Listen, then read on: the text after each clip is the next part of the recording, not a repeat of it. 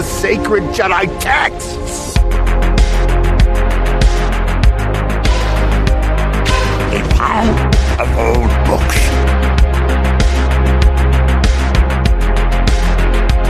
Star Wars Sessions Book Club.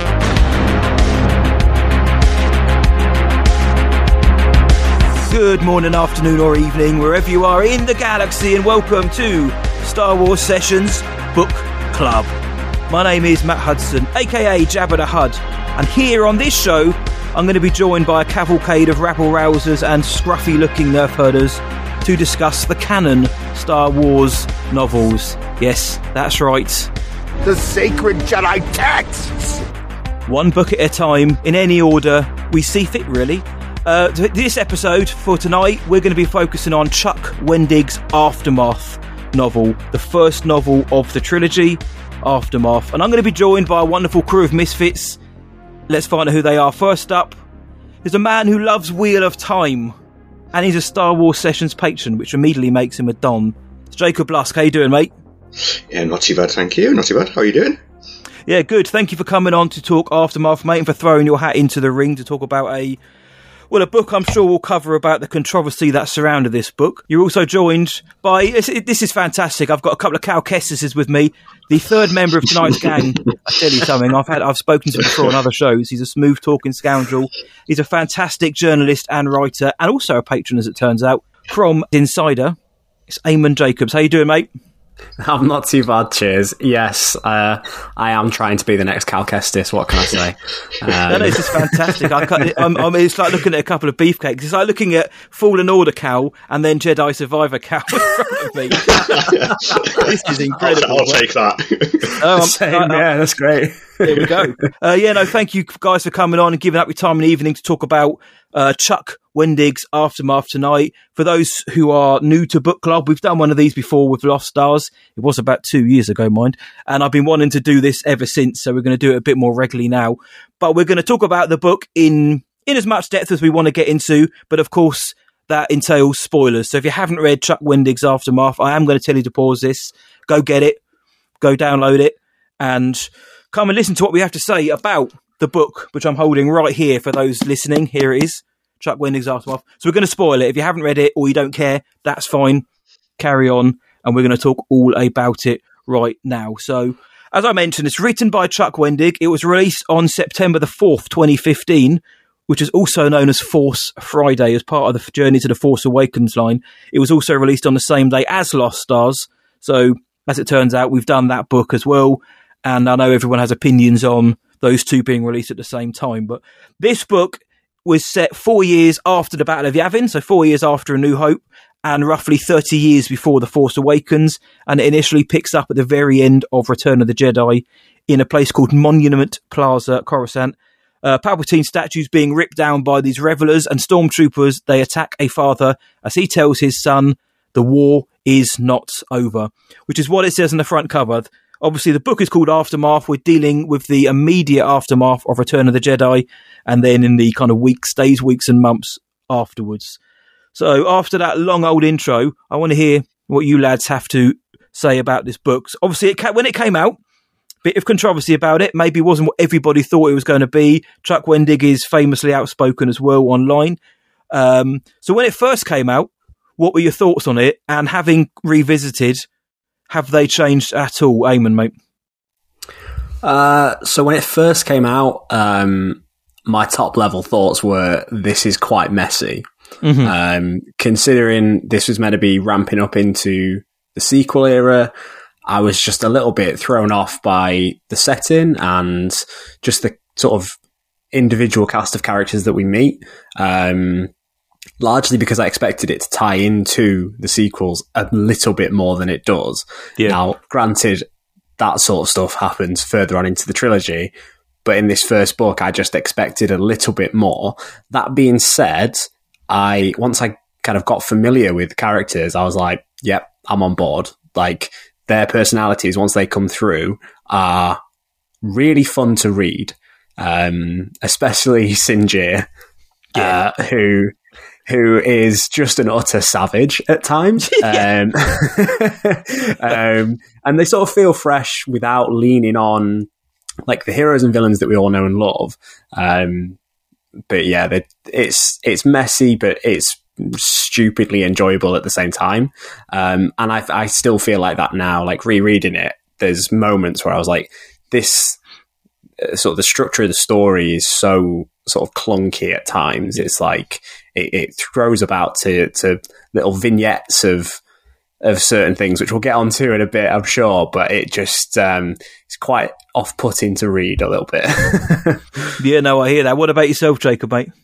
Yeah, I think I wasn't actually aware of the controversy surrounding it, to be honest, because um, I think I read it maybe a year or so after it came out. Um, mm-hmm. That's when I was only just starting getting into reading like the canon books. I think it was like shortly after I read maybe the Tarkin one.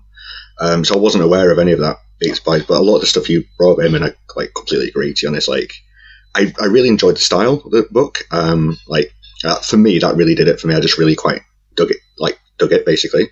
But I did feel that considering it was meant to be post Return of the Jedi, building up to the Force Awakens, it felt very small scale, like very a personal tale, not necessarily the grand epic sort of tale I was expecting, perhaps as the aftermath of the Return of the Jedi, what's happening in the wider galaxy. Oh, it's a little portion of it that's over one planet, I'm like not quite what I was expecting, and that's completely separate from what I knew. Well, I now know of the controversy surrounding it. Yeah, a lot of the controversy was some of it anyway was based around what you've just said. A lot of people went into it expecting to see what you may have seen in Legends. You're gonna you're gonna find out what Han did, what Luke did, what Leia did, Lando, and everybody. But this book doesn't deal with that. You get a little bit of Han in one of the interludes, and you kind of get a nod here and there to some of our major characters. But a lot of people are quite upset that the book didn't deal with that. Now, a lot of people are also upset about um, the fact that Sinjir in this book was the first openly gay character in the canon and probably in Star Wars literature that I know of anyway, in terms of legends. I know that's a, a sweeping statement, but Chuck Wendig was very outspoken online about the inclusion of Sinjir and some people's thoughts against him, and it got very messy, and it led to uh, the classic one star review bombing on Amazon, and people uh, people have it then who maybe hadn't read Chuck Wendig's style before didn't really jive with it. I mean, this book is what it's written in the first first person, or sorry, in the present tense, which is a very uh, for me I struggled with it on the first uh, read. I genuinely did. The first time I read it, I I got about a third of the way through and I had to stop. Um, as in when I as in put it down and just I, I, wasn't enjoying it. I wasn't really vibing with the characters too much or the situation. And this was back in 2015 in the journey to the Force Awakens. I went to read Lost Stars instead and had a great time with that book. I think that book's excellent. Event and not long now when the Force Awakens came out, I went back and reread the book because I wanted to see what were the tie-ins, were there any were there any characters mentioned, and there are there are tie-ins in this book. I mean, if you now in retrospect you can reread this and think whether Chuck Wendig knew it or not, he was you know setting the table for some pretty big events. Um, but at the time when I first read it, I wasn't overly impressed by it, and a lot of it was down to the writing style. When I re yeah, when I reread it after the Force Awakens or finished it, I enjoyed it, uh, but I kind of realised it's the first part of a trilogy, which is a a complaint film fans have when they don't like some, or even in a series when, oh, I didn't like this film. It didn't give me all the answers I wanted. Well, it's it's part of a series, an ongoing series, so I kind of got that. So I put it down, waited for the next books to come out, and we'll speak about those in a future episode. But upon rereading this, I dug it. I really did. Like you both said, there are parts of this which they're clunky and there there are threads set up which don't really seem to go anywhere, and there are passages or sequences which felt a bit overblown. There's one which I'll mention or we'll all mention about um, the Imperial meeting on Akiva. At times that's excellent, and at times it kind of drags a little bit. Um, but I'm really I'm really into this period of time now, post between six and seven. All of the stuff that's come out since then, that includes stuff like Mandalorian, uh, even like Battlefront Two, and that I'm digging it, man, because I think I just wanted something new. Uh, I did, and I didn't realize that at the time in 2015. But we've had the OT and the PT for so long. We've we've lived with that. That I just now I know I just want I want the new stuff. And I want new new things. I want to go forward. I want to push forward in the timeline. New characters, and the characters in this book, like you said, guys, they are they are fresh. Let's let's talk about let's talk about some of the characters. We've mentioned Sinjir straight up. He's a former Imperial loyalty officer who was uh, deserted on Endor. He loves to drink. And he's got um, buckets full of sass, like my guest tonight. Um, Sinjir, I mean Jacob, when you when you're reading Sinjir, you know how you how how do how you taken to him? It seems like we're all a fan of him. Yeah, flat out one of my favorite characters in this book. To be honest, like like you said, genuinely just the amount of like like the amount of sass, particularly towards uh like Tem, like the, the boy. I'm like, come on, mate. no reason for it, but still brilliant. Yeah, I'd love to see more of him. I don't know if we ever will do or not, but I'd love to see more of him going or of him going forward. Do you think there's a place for him going forward, Eamon, in books, comics, or uh, live action? I mean, just for his personality, absolutely. Um, I mean, his introduction alone is just a perfect little snapshot of of yeah. of just Star Wars goodness. Do you know what I mean? It's like in the bar having a drink, causing some chaos, getting into a fight with some stormtroopers. It's just perfect. Yep. Throw in his sass on top of that, and yep. it's just it's so much fun to read.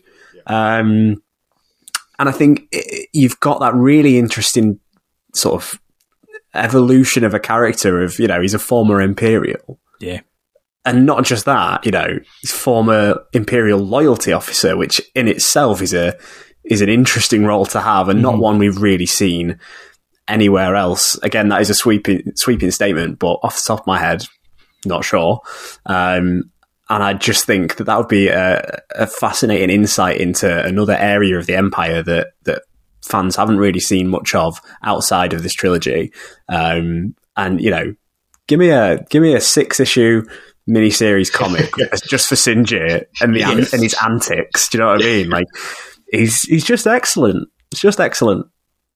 I'd like to get like a cocktail menu or whatever it is he drinks because he's always got these really odd selection of drinks. I don't know if Galaxy's Edge do all of them or not, but um, yeah, I, I found him to be I found him to be very very cool. Uh, he's not one that I some of the characters to start with I thought well, I'm not entirely sure or I'm not vibing with you or you're annoying me. I didn't get that with Sinjir, which is funny because he's clearly the the the the loudest or the most brash of the characters that we that we meet, whereas some of the other ones we get are maybe either slightly less developed or their personality is just more introverted. But Sinjir, I think he's a fan favorite. I think he's come out of this trilogy or this book at least, and the trilogy, let's just say it, as a fan favorite. Uh, I don't, but I think he's, I think he was mentioned in another book, as in indirectly mentioned. It might have been like Last Shot or something. But other than that, he hasn't shown up at all. Um, but I would like to see more of him because he adds, he adds some much needed. And we've said sass, but he adds, he adds some much needed flair, some personality to to the group. That's not to say that the group, our core group, are boring or anything like that, but you you, you need a Sinjir in this group, I think, to really elevate things. But um, Eamon, what about any of the other characters? Throw, throw, throw one at us and let's chat. Uh, Temmin. Tem. Yeah. It's got to be Tem.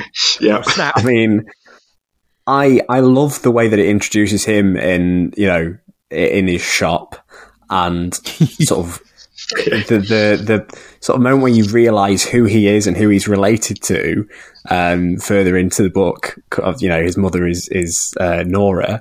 Um, I loved just how sort of scrappy and feisty he is, yeah. um, but in a sort of badass kind of way. Yeah. Like you, Yeah. you really get the feeling that he's been on his own for, for quite some time, and it that's left him not quite bitter, but he's had to fend for himself Yeah. Um, in some interesting ways. Uh, droids. Um, Murder droids. and- Oh, oh murder droid. Oh, murder droids. When I realised what was happening, I was like, oh, hell yes. yes. Like, I, and I'm going to have to say it, like, Tem and Mr. Bones, Bones, yeah. just, just incredible. Like, that Yeah. was so good. I absolutely loved Mr. Bones' introduction in the book. Like flat out, my I think that is probably my favourite scene in the book. Period. Like it's Oh, just wow. the way, just the way it's like it's. I just really liked it. To be honest, it's. Yeah, I, I Bones, still Bones is an remember old even. B1 battle droid, isn't he? So he's a really Yes, yeah. repurposed one, isn't he? Yeah. Yeah. And what was it? So that's it. I remember because he's in a shop, isn't he? He's introduced, well, performing violence. which is kind of what he does for the rest of the book. Just a little bit. Be fair, actually, I didn't realize with Tem like that he was actually in the sequel trilogy. Like later, I was, when I was playing, I think the Lego Star Wars uh, Skywalker Saga, like over Christmas, it came up. I know. I literally came up with the subtitles and it said Tem. I'm like, wait a second, Yeah, because I completely Yes. forgot he was in the background. I'm like, oh, that's really cool. that's right. He's uh, he's Greg Grunberg's character in The Yes, Force Awakens and The Rise of Skywalker. Yeah. Um, I've got him down as um, he's the one in. JJ Bromsby. That's it, JJ's. Man, I'm looking at, A- at Damon's face. Do you, remember, do you remember in The Rise of Skywalker when I, Princess I Leia know who- is I know exactly who you mean, but you've just like blown my mind a little bit.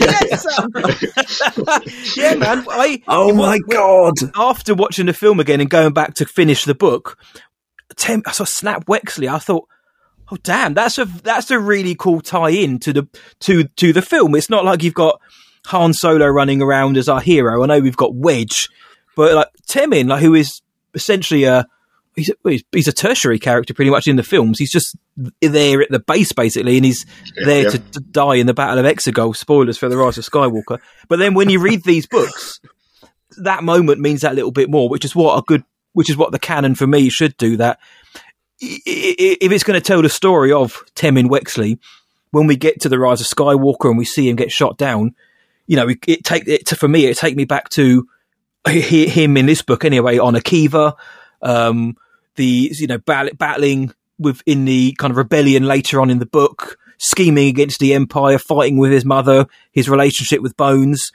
That kind of that means a little bit more now when you think, oh, I know what happens to this character going forward. But if you don't read the book, then it doesn't matter, I guess. But if you do read this book and the trilogy, it means that little bit more. Uh, Temmin, yeah, Temmin annoyed me to start, start with, um, but it, it- this is a funny one though because I've said before on the main show that for me, Aftermath works so well as an audiobook. I think other other people have said that as well, but as an audiobook, this thing slaps. It's you know, it's like somebody's reading it to me, and all of the kind of all of Chuck Wendig loves a met- metaphor. Let's just throw that in now. He loves a metaphor, and he loves kind of unconventional um, structure and unconventional phrases in his book, which, when written down, uh, y- when he's talking about a tie fly, tie, a tie fighter being all wibbly wobbly in the sky, it reads really weirdly. But on the audiobook, Marc Thompson gives it a little bit of a push and makes it. He tries to sell it a bit more.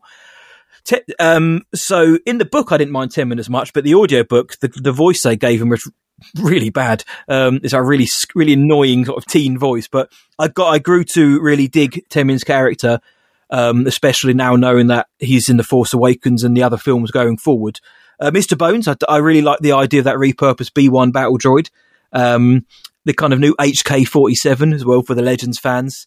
Um, Wedge, what about uh, Wedge is in it? Obviously, Wedge had a huge kind of renaissance within Legends. He's in all of the OT Legends. He's treated as a legend with Phantom Squadron and everything else.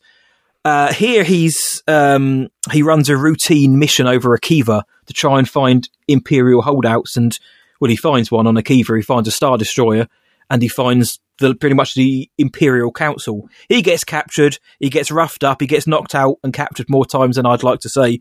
Uh, but he gets a he gets a message out to the New Republic.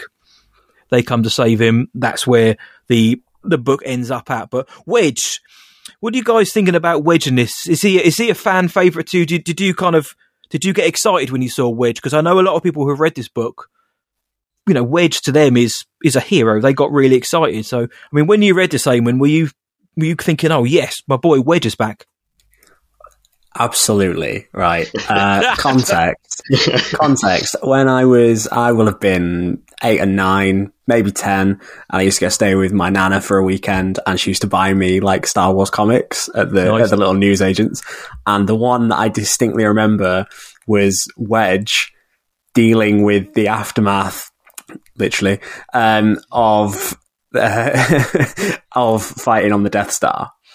Um, and I remember it because there's a panel of him looking just out into space, and it's really emotional. It's really good, um, especially for a kids' comic. It was quite, you know, it's a Yeah. bit of bit surprisingly emotional. Anyway, so when I turned the page, I was like, "Oh, it's Wedge." This is just this is kind of something I didn't know I needed. Do you know what I mean? That's really Um, cool. So so I loved the just the the continuing adventures of Wedge Antilles. Um, Yeah. But it also had like a, an espionage feel to it. Yeah. Um, like when he's crawling around in the vents and stuff like that, and uh, you know, getting shot by Sloane and and all sorts. I was like, this has got like a weird kind of not quite James Bond feel, a little bit Jason Bourne feel to it somehow. Um, except that he, you know, gets his gets his butt kicked a little bit. Um, but uh, yeah, Just a I, bit. I was I was really surprised and just pleasantly surprised to see him in there. I don't know. I, I was a bit more middle of the road about it, to be honest. Um, Yeah, fair enough. um, in the in the sense of like because it's most of the most of the main characters are completely new, basically, um, or like at least from other canon books, like Sloane being from I think um, New Dawn or A something New like Dawn, that. yep. Yeah. Um, so it's like you've got all these new characters, but like we've, we've brought in some canon characters from the films to help support the new ones a little bit, if that makes sense. Um, it's not, I'm not, it's not necessarily a complaint. It's like I don't mind the fact that it is Wedge. It's a minor character. It's not like bringing in Han Solo who was captured. It's like okay, we get to see, get to see a bit more of Wedge, but I'm like, I'm still a bit like could have gone full hog with the new characters.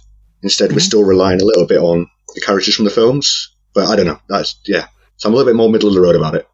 No, I just mean I completely get it. Like it, it's kind of like a crutch to lean on, um, rather than sort of letting the new cast speak for themselves. Yeah. Yep. Yeah. That's what I was trying to get at. Slightly better Yeah, worded. that's my that's been my that was my kind of that was my thing with um like other shows or even other films that have come out in recent years in Star Wars that kind of wish that they had the confidence to go with the characters that they've set up and they've created that millions of fans around the world have taken to their hearts. I really kind of wish sometimes they'd stick to their guns and do and you know give them the give them the kind of the credit and the heroes moments. But when I saw it as Wedge, I wasn't. I, I'm I'm more on Jacob's side, but I but I'm also with Eamon. Obviously, growing up with the OT, you know, seeing Wedge, the, the hero who who took down the Death Stars, or was it was in the fight for both of them. That's very cool. So I had that kind of pang of, oh, that's awesome. We get to find out more. They're not. It's not just Wedge the pilot, and that's all he'll ever be. He's like you say, he's he's almost like James Bond. He's a re- reconnaissance man. He's an absolute badass in this. He's taken he he takes a beating. He gives a beating. We're talking sass. This guy's also got it for days as well. He's he doesn't he doesn't um you know he doesn't back down from anyone. And the characterization I thought was really cool, and how he then integrates with the members of the aftermath team. Obviously, with Norra, he becomes uh, friendly with Norra, um, which is something which kind of permeates the rest of the rest of the trilogy. But yeah, when I saw it as Wedge, I thought it was a, I thought it was a cool idea. I understand what you're saying though, Jacob, in the idea sense that would it be wouldn't it wouldn't it be cool if that as a new character? I guess if it's the first canon book, which it really was, you know, the first major canon book. I understand why they were kind of like, let's, you know, let, let's give, let's throw a bone somewhere. If we're not making this about the OT heroes, let's chuck a bone in somewhere. Um, and Wedge, you know, Wedge gets captured enough times, like I said. Norra, though, Norra Wexley, you know, awesome pilot, a Star Wars mother who isn't there to just die, which is quite quite exciting. um, he's, he's just trying to raise her son, basically, or, or, or reconnect with her son after the chaos of Endor, after being a rebel. But she uh, she has a double double death fake out in this, which is something I was I was here we go. I was a bit like Oh, ah, the I, and honestly, the first one I was like, "Oh, wow, okay, that's that was uh, that's bold, fair fair dues. And then she walks in a two chapters later, and then they do it again. I thought, come on, man. yeah. Um, it's know. you know it's Huey all over again. I like the character of Norra though. I think she had some stoicism and a bit of um, a bit of bite to the team. Whilst also, like we mentioned, she is a mother who is just trying to do best for her son. Her husband was taken in the night by the Empire years ago, so she doesn't know where he's gone. So she's been dealing with that for years. There's a real complexity, I think, to that to that character which Wendig sets up. I think he writes the characters exceptionally well, I, and I really do. I think he's got a real hold on these characters. I think he's got a real passion for them. But I mean, I've just mentioned the double, the double death, the fake out, and Jacob almost put his fist through the window. You weren't a fan of that. No, I wouldn't have minded, to be honest. Like, if it's like one fake out death for Norra and then someone else, I wouldn't have minded too much. But the fact that they did it to the same character, like twice in the same book, I'm like, come on.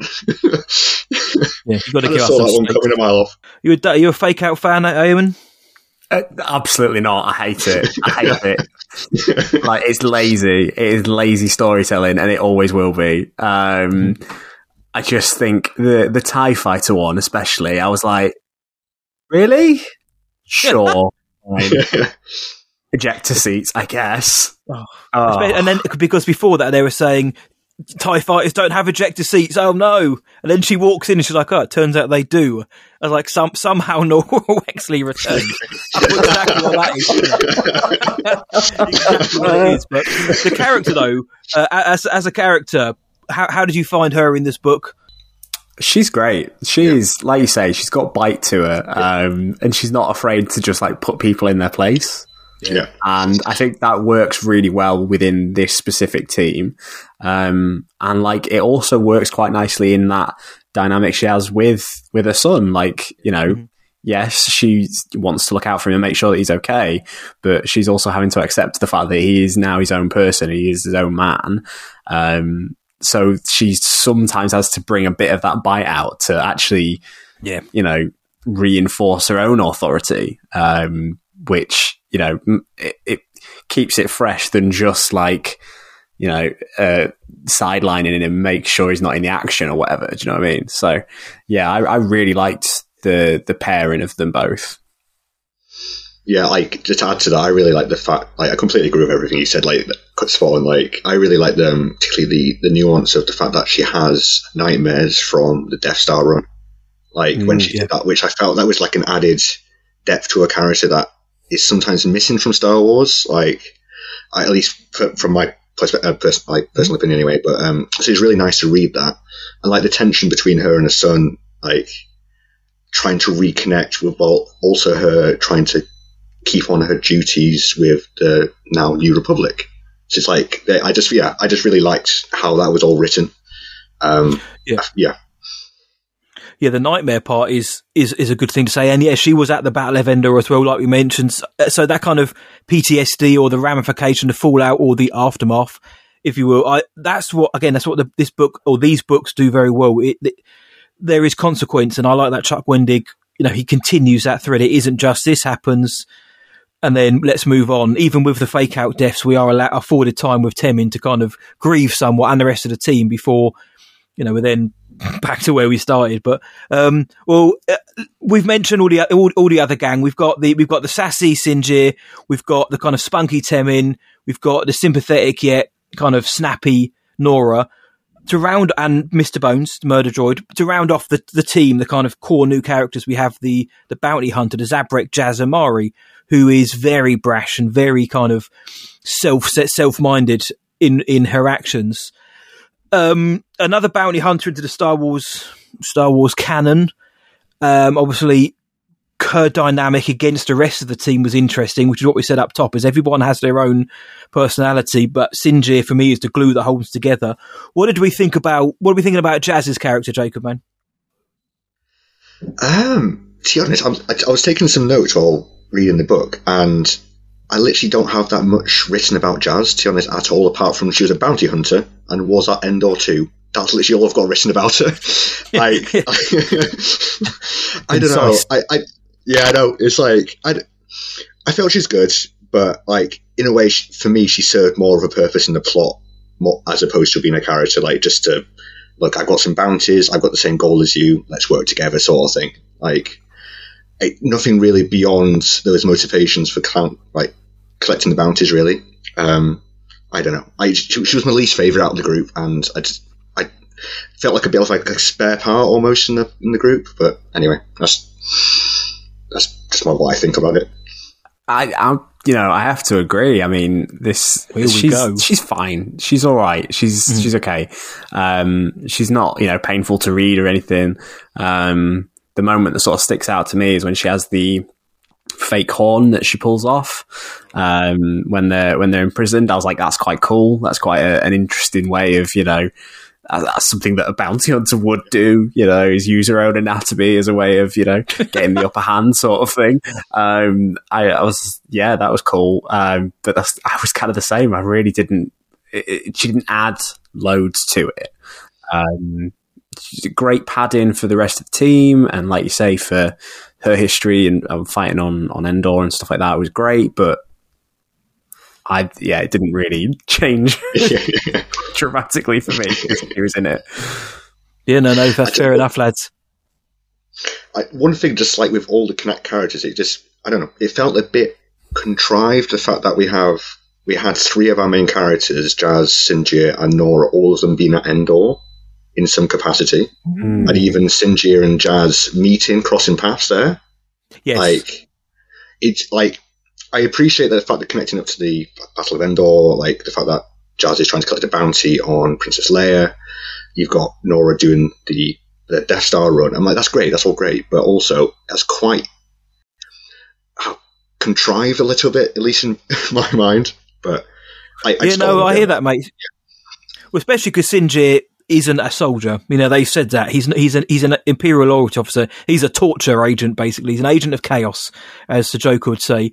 He's not a soldier, and he says that himself. He, he's he's handy in a scrap, but he, why he I know they, I know they kind of explain why he's there, but the fact that he through the through the chaos and the and the pandemonium he sees Jas that yeah that I, I totally understand and then remembers it months or weeks later whatever. Bec- I mean even if like if like Battlefront 2 has shown us anything you've got Imperial sorry not uh, Inferno squad on one side of Endor. It's huge. They're they're watching the Death Star blow up but they're nowhere near the main action but they're still there. It, it, it, it makes things a little bit smaller. Norra, obviously, Norra, I obviously understand being it as a pilot, but I know what you mean about the contrivances of them all then coming together in the same room, and it's like the Spider-Man pointing meme after a while. But, um, yeah, I don't really have many notes for Jas other than yeah, she's running from debts. She's she's the niece of Sugi from the Clone Wars, which is a cool little tie-in, and the ship from the Clone Wars Oh. called Halo. She she flies that. Uh, but that that's just a cool tie-in more than anything. She and I, on your point about being a kind of plot device, she she actually is a plot device for one for a moment which I thought was really odd in the book. Like it's about halfway, two thirds of the way through the book when the gang are in are in the tunnels. You know they're trying to escape through the tunnels, and she's having a discussion with Sinjir. Now at this point, it's been very clearly stated to me that Sinjir is a gay character. He's talking about he was interrogating someone once, and he said, you know, he's a he's a good looking guy and he's got a handsome face and all this sort of stuff. But you know, it's insinuated, you know, fairly obviously. Uh, and then later in the tunnel, he says something like, you know, I want to, oh, I need to have a chat with you about something, uh, Jas. And she's like, yeah, fine. You know, basically she says, let's get it on. It literally out of nowhere. And he's like, and, and she's like, he's like, what? And she's like, yeah, you know, you seem like a nice guy. That's fine by me. And he's like, no, I, that's, you know, I'm not into this kind of thing. And I felt that was a little bit kind of on the nose from Chuck Wendig when we'd already ascertained the character of, of Sinjir earlier on. And just that, because the, the reason I bring it up is that's never mentioned ever again. Like that coming together or that, that Jas has any kind of feelings for him in any way is never brought up what, ever again. It just seemed really in the moment. And I thought it sort of blue to be honest a little bit but um well there, yeah i mean i haven't really got much more about jas i didn't dislike her though i, I wasn't bored by her Hmm. but she is the muscle of the group she does have more to do later on in the books but in this one she is more muscle uh so that, that that's our kind of main gang now of course we get a ton of other characters um and obviously to go through every single one would be torture for everybody involved but i mean to chuck some out we've already mentioned Rae Sloane uh, Mon Mothma's in here, uh, Admiral Ackbar. We get Yupe Tashu, one of Palpatine's advisors. Cobb Vanth, everybody's favourite hunky uh, sheriff, is here. Uh, Commander Orgate, she's very cool. We get a mysterious operator, who I know we'll speak about. We're introduced to the Acolytes of the Beyond, a group called the Ankle Biter Brigade. what, a, what a name. Uh, Jom Barell as well, who who gets more to do.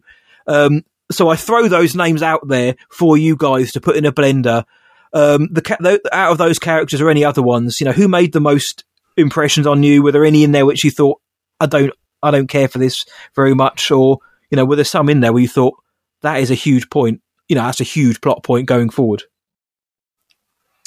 Uh, Sloane immediately for me. Um, I mean, She's you've already mentioned she's she's in you know a few other books, and I just was like, I, I really appreciate a good villain. Um, and Sloane is that. You know, she's got her own ambitions. She's got you know she's trying to hold her piece of the empire together. Um, whilst dealing with the antics of of Sinjir, Norra, and everybody. um, she's just truly formidable. Do you know what I mean? It's like takes no prisoners, sort of. Um, Yeah. and yeah, like just a real force that sort of carries quite a lot of the the narrative backbone of the book. I think, um, and I think it, it would be a vastly different reading experience if she wasn't involved in it whatsoever. Um, that being said, I don't think she was fleshed out as well as she could have been in this book. Um, I think there was it just needed a little bit more, um, maybe. I'm not. I'm not sure. It just needed something extra to her. Um, I, I, I think it's always interesting when you sympathise with a villain. Um, and I didn't feel as much sympathy with Sloane just because she's so obviously like She's bad. a very, a very twisted individual. She, she ain't you know turning I to the? New Republic anytime soon, is she? no, no chance. Um, so a little bit of sympathy just to get in her mindset more would have been interesting, but I, it's not a huge complaint either. No, that's fair. I think, like, yeah, Sloane for me was a highlight amongst the Imperials, like, uh, with, with the other kind of novel she's appeared in. She's even, even in, like, Star Wars Squadrons, which I really liked. Yes. And, like, when I was playing that, I'm like, oh, that's Sloane. Yes. That's all. Um, but yeah, like, yeah, I know. That's what I mean. It's like the in- interconnectivity you were saying earlier. Um, the rest of the Imperials, no, I, I can't. To be fair, I can't even remember any names. To be honest, um, Me either. I had to write them down. oh, did you? Okay. Yeah, I've, I've literally, I've got you got Moff Valco Pandion, of course. You've got General. Oh well. Uh, I don't know how to say that, but G- Jylia, G- General Shale, um, and you've got Arsin Crassus, who was uh, who uh, uh, Jas Emari was sent to take assassinate. Oh yeah. Uh, that's there, there's your Imperials, mate. But uh, do carry on. Um, but yeah, like apart from like apart from the main crew and Sloane, there's I don't know, like a few of the interludes were okay, like with Mhm. in some of the other characters, but yeah, like the, most of it was semi forgettable or like I didn't really see the point of some of the some of the bits and pieces. Um, maybe that changes with the rest of the trilogy, but um, that I I actually don't know about that to be honest. But anyway, You better get reading, mate. oh, I will do. um, I have to say, just with like the mention of the interludes and, and the Oh, random like vignettes, I really appreciated the Cut Lawquane uh, name drop. Oh, cut. I was like, old cut, that is a hundred. I was like, why is that sticking out? And then instantly I was like, oh my god, Clone Wars. I Oh was like, right. I was like, oh my god, that's, that's They've old done it. cut. It also Um, makes me think of the fact that he called himself Cut Lawquane. He gave himself such a flamboyant name as well. I'll never go over yeah, that. yeah, it's so over the top. But that that um that interlude in itself, I thought was a really interesting way of like testing the temperature of the wider galaxy. Um, so it's sort of you have these these brothers speaking, uh, basically having a, a political debate Yeah. over over the dinner table with their dad, and I just thought it was a really interesting like look outside of you know lightsabers and, and blasters and you know huge planet killing machines uh, and Sith and Jedi, and it was just people on the ground and how it's affecting families. Um, I just at that perspective and, and that dynamic, and the the way that argument escalates between these two brothers who are on either side of of the uh, political spectrum, if you want to call it that. Um, I was, yeah, there's a, there's quite a lot of that of like just examining how the the fall of the empire has affected normal people on the ground.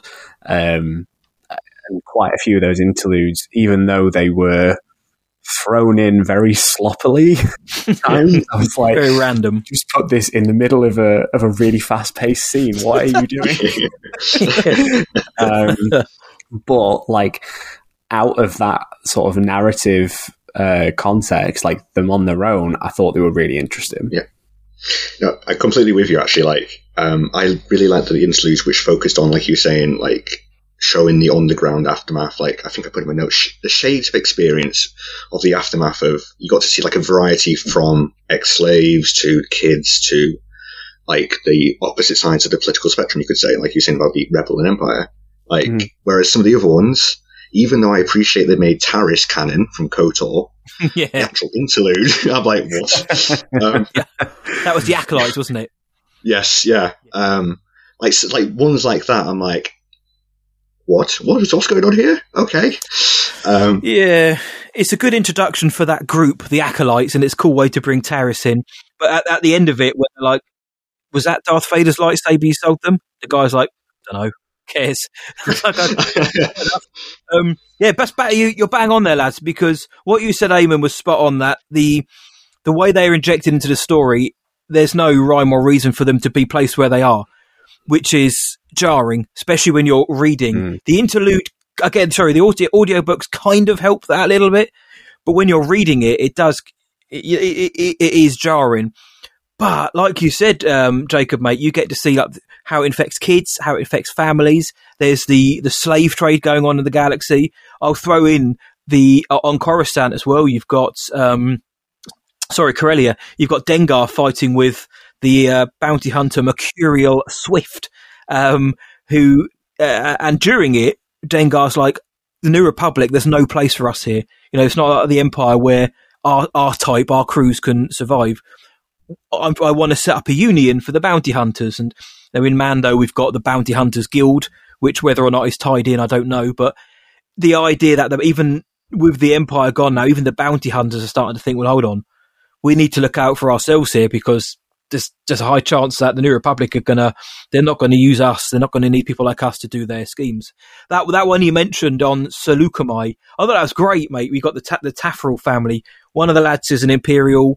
One of the one of the lads is an, a rebel soldier, and they're just fighting. And in the end, the Imperial sells his brother down the down the down the lake, calls the Empire, and the dad has to smuggle him out. But it's the stuff that it's a slice of life that you don't really hear about in the films or in anything else.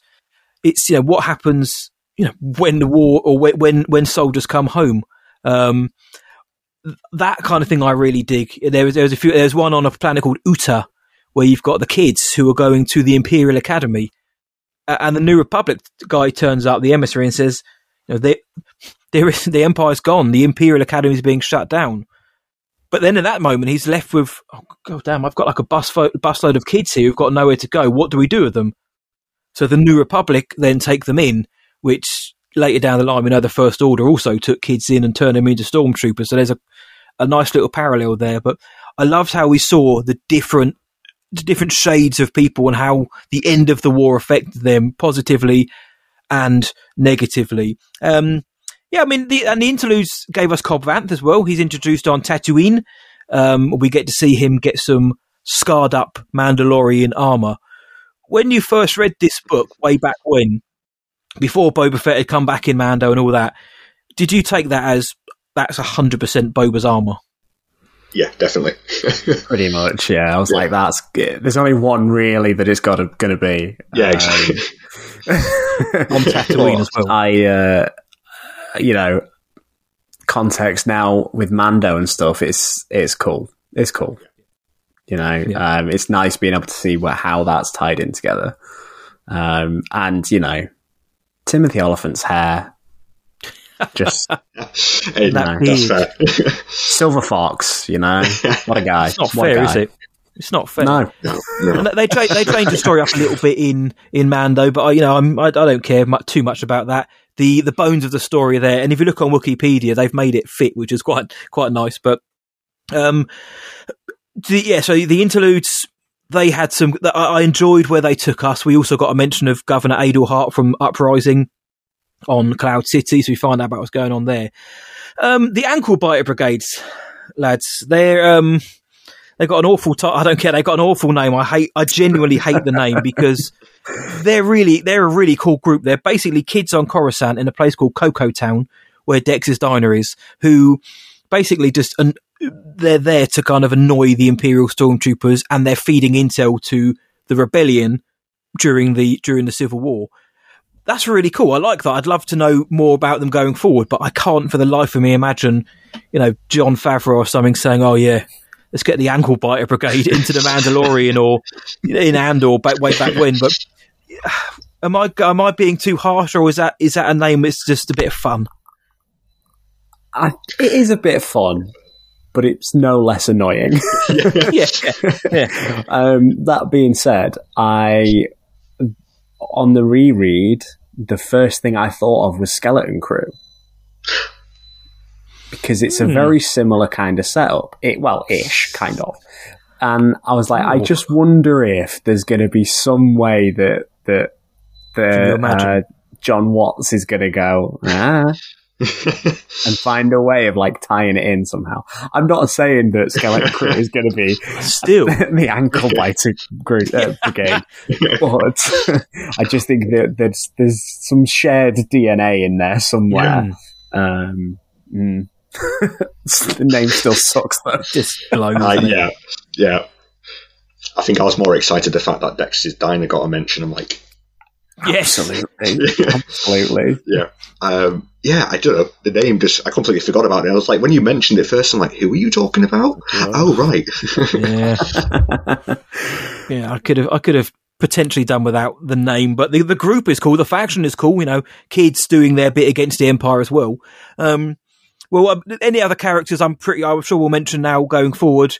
Let's talk about you know the the, uh, the moments that stuck out to us, know, the things we enjoyed, whether it came from an interlude, whether it came from the main story, whether it was you know a new planet that was introduced or whatever. Now, what's I'll, I'll throw to you, Eamon. Now, rereading this now, you know, what's one of the moments that you enjoyed from this, or something which you took and thought, yes, Um, so in my notes, I have two moments in particular that are quite actually early on in the book that really, really stuck out to me. Um, and the first is with Palpatine's statue being pulled down.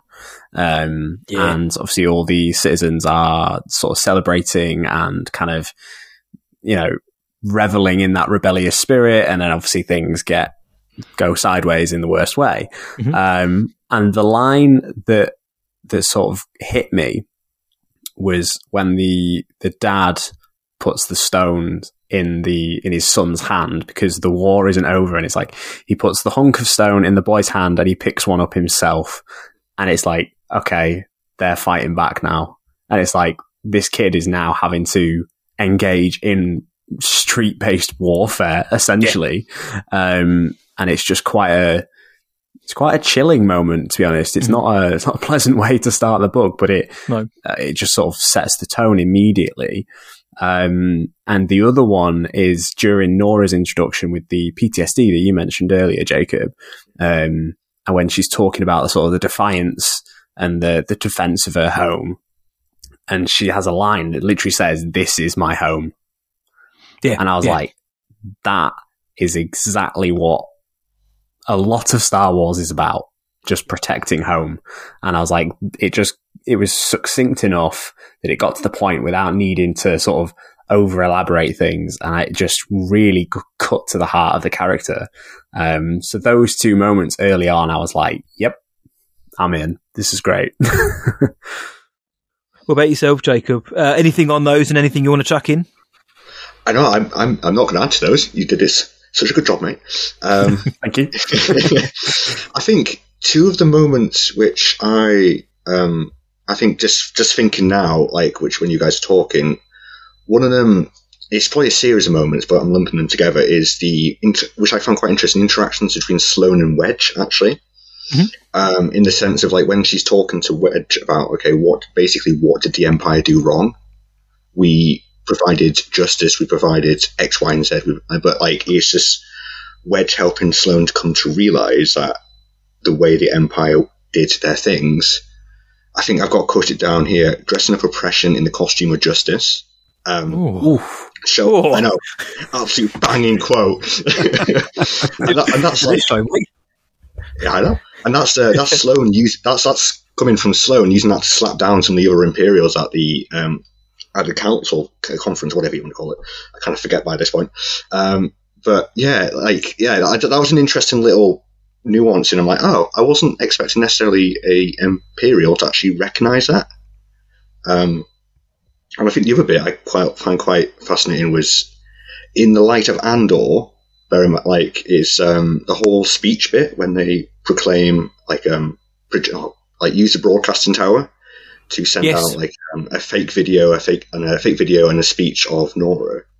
that just gave me such Andor vibes of um, particularly the Ferrix daughter of Ferrix episode, um, which I'm like, oh, this is this is actually it's almost it's its own version of the daughter of Ferrix. So that was like the nexus point of the people turning against the Empire, as well as causing Sloane to change her plans. I'm like, that was like a little bit, which I'm like, oh, I like this bit. Yeah.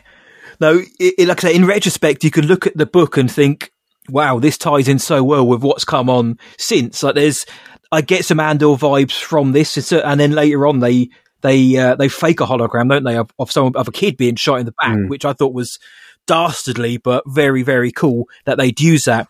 Like the civilian uprising, that made me think of Andor. The the whole the when one of my favorite parts is what I mentioned earlier on, but it's it, it's the Imperials coming to terms with what the hell they're going to do next. This book for me really, really knows how to write the kind of frantic panic that these guys would have been feeling. Like the, the Empire is dead, the Emperor is dead, Darth Vader's dead, word is spreading, propaganda is spreading. They, you know, they've cut the head off the snake. As the as the beginning of the books says, you know, the war is not over. I'm with you there, Eamon. I think it's a brilliant way to open the book. It's a smack in from Return of the Jedi. Um, but you know, the the imperial infighting, like the sniping and the posturing, for me was really engaging and immersive. Like the, there is a power vacuum there, and people are fighting for position and power, and it just felt grounded. You'd have one of the Moffs, you know, he, he proclaimed himself a Moff. There were people giving themselves titles. There were people. They were fighting about um, telling Sloane, "You've got to, you've got to use all of the fleet. We've got to nullify the New Republic now. The and, you know, the glory of the Empire can reign." You've got Yupe Tashu, which was Palpatine's weird advisor, saying, "No, we need to retreat to the Outer Rim or, or to the unknown regions and learn more about the mystic side of the Force and stuff like that." And we find, obviously, we know from canon that's what they do. They they retreat to the unknown regions, but everyone's got their own ideas of what to do, but nobody quite knows how to do it except Sloane. She's kind of the iron fist on the table who's it's fallen on her shoulders until we find out that there is a puppet master at play who we just know is called the operator who is feeding both sides here. He's feeding the New Republic intel. He tells the New Republic there's something going on in Akiva. And at the same time, he's trying to then position people like Palpatine, position the remaining Imperials into a place where he can eliminate them. So then he can remake the Empire in his or Palpatine's um, visage. So I really love the political aspect. People always used to say that's the most boring part of Star Wars. It was when we were kids, maybe, but now it's brilliant. I really do like how it's written in that. It's quality, mate. The, the, the part of that discussion for me did drag on a little bit. I will say that there were parts where a lot more engaging than weren't. Um, but they they really got the politics in this and the idea of pure panic in the imperial ranks. And the other part I liked, which tying into Andor again, was in one of the interludes on a place called Narlol, which when you write it down, it's nah, lol. Uh, but that's from Legends. But it's with it, it's Mon Mothma. We have, I know we've mentioned Mon Mothma, but she's in this book.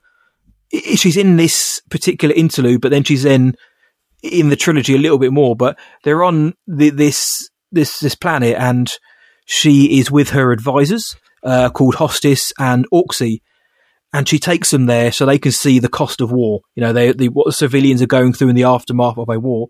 And it's at, and at that moment because she's now the chancellor. She has the same executive powers Palpatine had as well. They they say that like so she she has she is all powerful basically. So she she says basically once this is once all is said and done and things are settled down, I want to demilitarize the new republic. I want to cut ninety percent of our forces because if people see a new government coming in, like fully tanked up with the military, it's the empire all over again. And then you've got one of the guys saying, no, you can't do that because the moment you do that, the new empire will, rise, which we see with the First Order. But I just thought that was such a brilliant continuation of the character that we've come to know Mon Mothma, where she, she doesn't want, she wants to kind of, she, it's all about peace first. She wants to bring this peace to the galaxy and show that the New Republic are there for everybody. We're not there to, um, to govern or dictate. You know, we haven't even got a military guys. We've just got a bare, the bare bones here. We've got a skeleton crew, if you will. Um, I thought that was a really, really cool interlude, and that's one of the ones that I hope that they keep. They keep like when, with Mando coming up and other shows. I really hope that they keep that aspect of the story intact. That the reason why the New Republic over the years were you know were there for the taking was because right at the beginning, Mon Mothma demilitarized them. I think that's a really important moment in the book, and it's and it's in an interlude. So some of those interludes did have higher ramifications, but uh, they they were mine, like the political side of it. I did like the action. There was a lot of cool action in this. I like the character interactions, but for me, it was the the, the kind of the foundations being built for what the the other books are gonna are gonna take on. Um, did you guys have any other major moments in it or things that happened which stuck out to you? Uh, the only other one that I've got written down is there's a moment where a, a civilian throws a, a, bunch of food at a New Republic like representative. Yes. Uh, basically, just being like, you know, is not happy about the way that, that they're being treated and the, the way the sort of the politics is now sort of being set up in the wake of the empire, basically accusing the New Republic of becoming the empire. Yeah. Um, and this rep's response is basically, all right, well, join the Senate. You can be yeah. part of the Senate then. and oh, this guy's like, okay. he's like, okay. yeah. I just, it was kind of a, it was a moment of levity, but in a really serious fashion that was, I, like I say, it was almost funny, but in a, in a sort of political, sort of in the loop kind of way. Um, and I was just like, that's a really interesting perspective of of how the New Republic is sort of finding its feet in a in a really unpredictable manner because that's such a spontaneous thing to do, yeah. isn't it? Really, just appointing a random civilian into the Senate. Join in, cool. but it's the antithesis of the Empire as well. Because if that had been a stormtrooper, they would have shot them on sight or tried to. Absolutely, yeah. Um, and it, you know, it's uh, they've clearly got some sort of sociologist. Uh, uh, socialism ideals, sorry, that's what I was meant trying to say, hmm. of trying to get sort of civilians involved and making this, you know, a welcoming place for everybody. Um, as we know from the sequels, that doesn't exactly mean that everything's going to be fine. Um, so it's it's just a just a really fun but like kind of politically I don't know I don't know what I'm trying to say. It's just interesting it's just really interesting that the fact that they, they've widened the galaxy this way um, and it's like we we in the sequels we don't really get to see much of the New Republic's inner workings um, so to see that that's how they formed the Senate of trying to get people on the ground involved sort of implies that that's why the First Order might have had the upper hand because these people weren't necessarily equipped to, to deal with such a threat. Um, and the book yeah, shows that maybe, as well. The book continues the idea that you know the, the the rebellion won the war and immediately transitioned to the new republic, but that didn't bring them riches and ships and everything. You know they they are they are still a ragtag organization in the after, in the aftermath of of the war, which is akin to your point. Yeah, definitely. It's um, I don't know. It's just it, it's annoying that. that Wendig's writing sometimes is so on point and so fascinating, and then you have the ankle biting brigade. yeah. do you know what I mean? And you have all these characters that do really interesting things, and you the political aspects, and then you have great Jas basically propositioning Sinjir. Yeah. For no reason. You know I mean? It, for no reason. So it, I think that's one of the reasons why I struggled with the book, book in places because it's like tonally really great and then just so frustrating. yeah, hundred percent, one hundred percent. It was. I still even even on reread, I I really really dig this because same with the Clone Wars. When I first watched that, I thought this is okay, and then when you watch the other series, the other films, you read the books, suddenly those moments connect a little bit more, and it, it, you, you get more out of it. And I definitely got that with with Aftermath. I mean, it is it, at times it's slow, at times it's muddy, muddy in the way it's written. It's overly metaphorical, and it, and and it is. But like you say, sometimes that works. You know, sometimes that really works, and the way he, way Wendig, you know, uses the metaphors in in Star Wars terms. It's it just what it opens up the galaxy. It's a new bit of lore each time. Sometimes they are very uh, r- real world, which took me out of it a bit. But that's, I mean, his his writing. I mean, he's got two more books to to uh, see if he changes up about that or not. But I know what you mean. There is he's a fascinating writer because he can be, like say, so on point.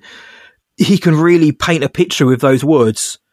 And at other times, you know, he's talking about you know, like tie, tie fighters and jelly and stuff, and it's it just doesn't it doesn't work. And, and and like substituting when he can't think of a metaphor, he literally uses the word like a thing and things like that. It's just like that doesn't. You know, there's this book was written in 45 days, I think, as well. Let's just chuck that in. What? Chuck Wendig, Chuck Wendig put it on Twitter and basically said, "This is true." He said, "I'd love to write a Star Wars book one day." Not long after, I don't know how long, but a little bit of time passed. Lucasfilm said, "Do you want to write a Star Wars book?" And he was like, "Yes." Forty-five days later, he's he's turned this in. Um, maybe it could have done with another draft. That's not me being like overly negative about his writing, but maybe it could have done with another pass. Um, and then he and then the next books were written. He had a little bit more time to do them, but they were still written with haste. But this one was supposed to come out in November 2015 because it was done so early. They were like, well, "Let's just bring it out in September then." Um, so he he wrote with haste, and I think sometimes it does show. But um, on that did on that point, like um, um, Eamon said about the politics or anything else, did you want to chuck in there, Jacob? Um, not really, to be honest. The two main moments I that really stuck out mentioned already, but yeah, no, nothing really else, to be honest. Yeah, no, I'm I'm just trying to think of anything else to throw in, which which we maybe haven't mentioned. Uh, we've kind of we've gone through the characters um, as a whole. Then uh, about the characters as a whole, mainly the the aftermath gang. So uh, Jas, Norra, Temmin, Bones, and Sinjir mainly as our protagonists. How are we feeling about them? I mean, when now in 2023, do we have any kind of in terms of you know the book and the canon? Do we have any kind of connection to them? Do you do you, would you like to see them pop up again, or are they very much yeah they worked in the context of this story and that's where they're going to stay? Um, I'd like to see them again. Um, I think I, I'm also at the benefit of the fact that I've been playing Star Wars Battlefront 2 relentlessly recently. um, me and uh, a friend Liam, who have been have been playing it pretty much like daily recently, um, and I've also been doing the campaign. So this worked really well in tandem with that, Yes. um, with Iden Versio's story. Um, and I think you know, hey EA, why not release some DLC now and yeah. do It Aftermath as DLC? um, but yeah, I, I'd love to see them again. Yeah, like I don't have any particular attachment to the characters, but it would be nice to see them again in some capacity, like we saw Sloane in Star Wars Squadrons. Um, Yes, like, um, it, it'd be cool. It'd be like, oh, I know a bit about that character. Um, or like like we had with Cobb Vanth um, in Mando. Mm. Um, but yeah, it it would be cool. Um, I won't complain, um, nor wouldn't I if nothing happened. It's just one of those things. I'm like, yeah, okay. yeah, no, fair enough. That's uh, when I first read it. It's a bit like yeah, they're they're fine, but having gone back to read it, because I got a real pang. The reason why we're doing these book clubs again is because I had a pang, a real craving to reread the Aftermath trilogy. And I don't know, I don't really know why that is. I think it's because, like I mentioned up top, I'm really digging this era between six and seven. Battlefront 2 plays into that. There's a lot of references in that game to events that happen in and around this time, or even characters in this book as well are, are referenced. Moments that happen later on in the trilogy are referenced in Battlefront 2. I've always said that the, the books and the video games and the comics to an extent you know, they really, really tie together so well. They are their own kind of canon, which the TV shows and films should then build off of. It's we're still getting there, but um, I'd like to see them again. I, I sometimes I do get a bit uh, with some of the books because there's so many characters in here, and I think to Eamon's point earlier on, where some of the characters like Sloane felt a little underdeveloped at time, or they could have done. There was something missing. It might have been because there are so many characters for me. Maybe I mean, I, I- when we were going through the characters, I was looking down the list of characters, and I thought, man, we have, we- we've barely scratched the surface of like all of the characters who have kind of a major input in this book. And we've we've only kind of spoken about the main four or five, and I mean, we if you really wanted to, you really could dive into Admiral Ackbar and the way he's thinking and the way he's taken on leadership and his shirtless training as well. At one point, um, Commander Agate, she she she's great in this. Jom Barell, he shows up in later in the in the other books, but he's he's he's introduced the old bounty hunters. There's so many things introduced that at times it can become overwhelming. But I think I've kind of grown to quite enjoy that chaos. I've gone back to listen to it on audiobook. I really dug it. I really do enjoy the characters, but where with, with the canon, sometimes I kind of wish they would interlink that little bit more and bring some of these characters over from this book into others. Now they have done in, in, in some cases with some of the other books, but I mean you've got a whole squad of characters here who, you know, what you know, what do they do? What happened to Norra after aftermath? What happened to Sinjir after the trilogy finished and Jas and all that? You know, what happens to them? I don't expect them to ever, you know, write a huge another like aftermath revisited type thing, but it would be quite nice to know what happens. Sometimes they set up so many characters and they just never have. There's never a conclusion. They're just out there. Um, so mm-hmm. hopefully we do get to see a resolution for them. But um, was there anything you want to say about the book? In a, I know we've kind of been very open about this, and that's the point of this show. We want to be positive, but we want to be balanced. If there's something we don't like, then there's no point pretending it's not there. Was there anything about this book which we haven't mentioned that was was more of a negative for you guys? Um, I think I think it's just the structure. I think um, for anybody that hasn't read it before, um, for anybody that's maybe not as familiar with with the era, um, it's it's kind of daunting because of the there's there's as we were sort of saying, although there's people like Wedge and there are mentions of you know there's Leia, there's Han, etc. It is sort of throwing you in the middle of a bunch of new characters and mm-hmm. then throwing a somewhat messy structure, so it can be quite daunting. Um, I think that's, uh, but I think there's a lot to be there's a there's a lot to get out of it. I think is is the gist of what I'm saying. Really, um, yep. it's so it's a worthwhile read.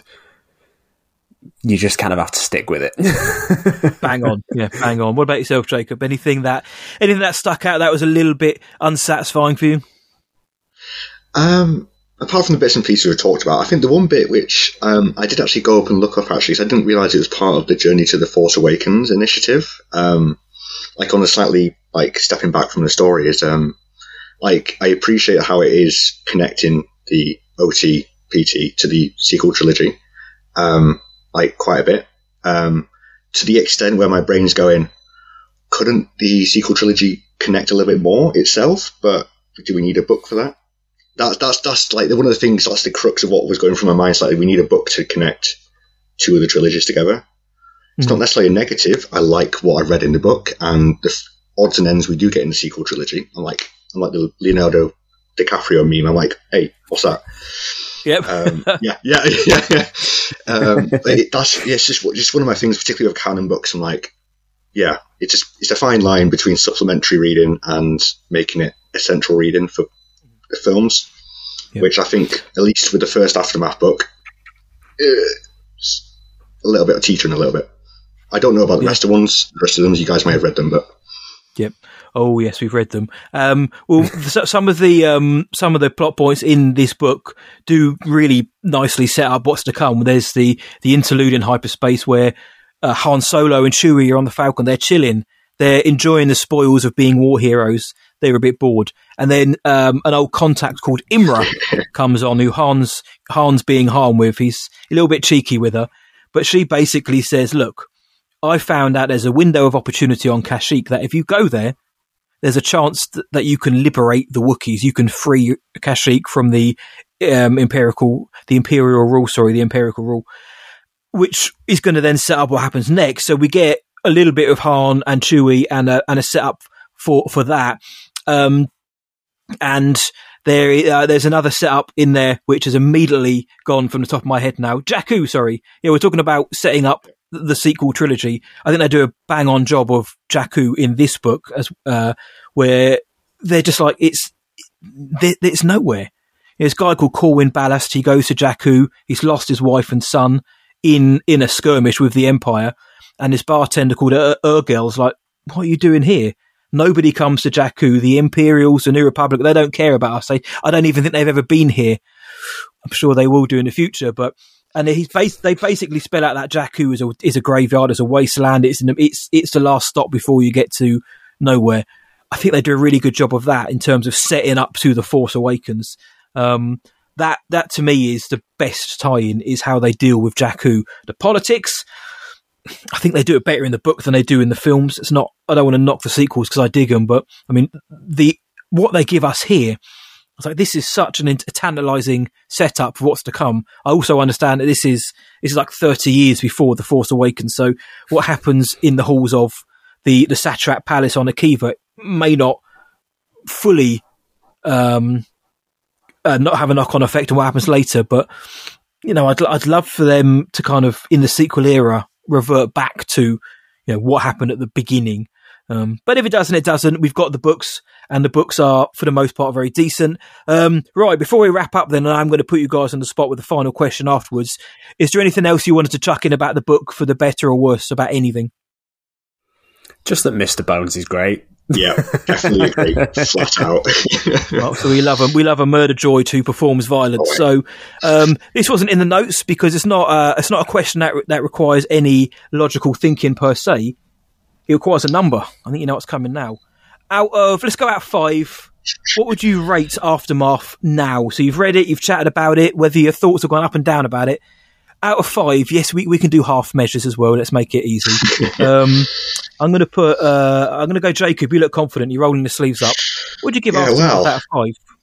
I'm going to say a solid three, middle of the road for me. Yep. Eamon? It's, it's good. Good in places. Uh, I I will sort of be ever so slightly more optimistic about it uh, and go three and a half. just just because some of the the political context and the sort of inner workings of it all, um, mixed with sort of like the the powerful imagery of the the reshaping of the galaxy and how people are feeling, really resonated with me. Um, but that messy structure just, even though I appreciated some of it, yeah, let it down a little bit. Yeah, no, so we've got three and three and a half. I'm with Jacob on this one. It's a three for me. I was originally thinking two and a half out of five to go right down the middle, but I think this book's got more pros than it has cons. The structure, I know we've said it ad nauseum, but that really is the issue with this mm. book is, is the, is the present tense doesn't always work. Some of the metaphors, some of the wording isn't always great. It can also be a bit convoluted at times when you're trying to read it and trying to kind of work out where you are in regards to the story, who's where, what should who should be doing what. That said, the politics are awesome. I dig the new characters that are in here. I love the setup. I love the how we get mentions of other characters like Ackbar and Mon Mothma and just what they're doing, but they're not necessarily the focus. Whereas Wedge obviously takes on that, and I love the feeling like like the front of the book says, the war is not over. Uh, at the end of Return of the Jedi, the guys are there on Endor. They're having a party with the Ewoks. They're loving it, but whilst they're partying on Endor, at the exact same time on Coruscant, whilst that that that statue is being brought down, you know the the, the stormtroopers there are, far, are, it's business as usual. Just because you know the the Death Star's gone, they're still in charge as far as they're concerned, and the fighting continues. We've got fighting in the streets, and you know the war is just beginning again, almost like the this is this is the aftermath of the first war. Now the war for the galaxy continues in a this in a different visage, and I think the book does it excellently. So three out of five for me. So pretty much middle of the road for Chuck Wendig's Aftermath, the 2015 novel. Um, we'd love to know, obviously, what you guys all think of the book. Uh, obviously, you've read it because you're listening. If you haven't and you've enjoyed what we've um, spoken about and want to go and read it, let us know what you think about Star Wars Aftermath. We are going to be running a giveaway on the socials. We are going to be giving away the trilogy of the Aftermath books. So if you've read, if you want to read this book and then think, well, actually, I want to read the next two, we're going to be doing a giveaway. Keep your eyes on the social for that. The entry requirements are going to be very, very simple. So keep your eyes on that, and we want to know what you thought about the book. But that is going to wrap up Star Wars Sessions Book Club for Chuck Wendig's Aftermath. Uh, lads, thank you so much for coming on tonight uh, and giving giving your time. Thank you for rereading the book as well. Uh, Jacob, mate, thank you for coming on. This is your first uh, ever Sessions appearance, I believe. Yes, it is.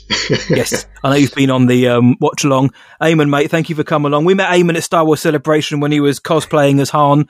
Um, have you been on a session since?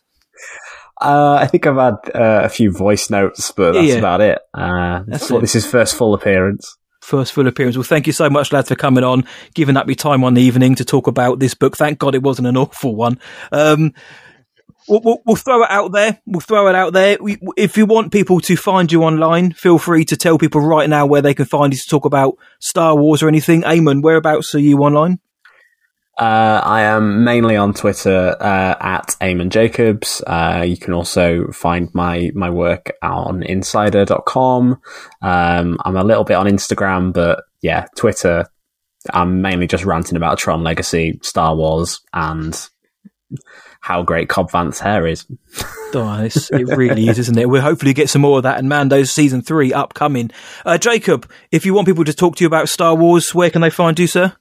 Sure, I am on the Instagram. Um, under the handle is the Yorkshire Book Lover, um, and I just literally just talk about books on there, mainly Star Wars stuff recently. But yeah, just feel free to pop a comment on there or whatever. Yep. Go follow those guys. Go support the work that they do. Uh, one reads for a living, one writes for a living. It's great fun. Get them together in a book club. And then I'm stuck in the middle of both of them. But thank you so much for coming on. You know where to find the session, starwarsessions.co.uk. Luke usually does this bit, so I'm going to struggle. Uh, search for Star Wars Sessions across all of social media. Find us on Patreon, patreon.com forward slash Star Wars Sessions. $2 a month. You get plenty of exclusive content. Yeah, our Discord as well. If you want to join our Discord and talk about Star Wars or anything for that matter for free, it's a fun environment. It's a safe space. It's family friendly. It's a good laugh. There's a lot of people on there. Jacob's on there as well. Just uh, DM us and we will give you the link for that. But in the meantime, one more time, Jacob, lads, Eamon, thank you so much for coming on tonight and giving your time. Everyone listening, from me, see ya. The sacred Jedi texts!